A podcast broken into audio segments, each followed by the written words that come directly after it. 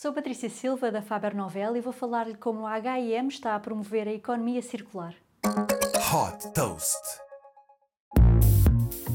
A marca de vestuário H&M lançou na Suécia um sistema de reciclagem de vestuário em loja que permite aos clientes transformar peças de roupa usadas em novos artigos, como por exemplo uma saia dar vida a uma nova camisola.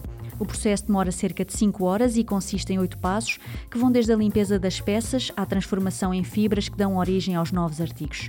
O sistema não utiliza água nem químicos, o que faz com que tenha um impacto ambiental significativamente menor. A utilização deste sistema tem um custo associado para os clientes, mas as receitas revertem para projetos de investigação para tratamento de materiais têxteis. Esta iniciativa faz parte da estratégia de sustentabilidade que a HM tem vindo a pôr em prática, com o objetivo de que até 2030 todos os materiais materiais sejam reciclados ou pelo menos de origem mais sustentável. Esta solução tecnológica vai agora ser licenciada a toda a indústria da moda, promovendo hábitos mais sustentáveis naquela que é a segunda indústria mais poluente do mundo. Super Toast by Faber Novel.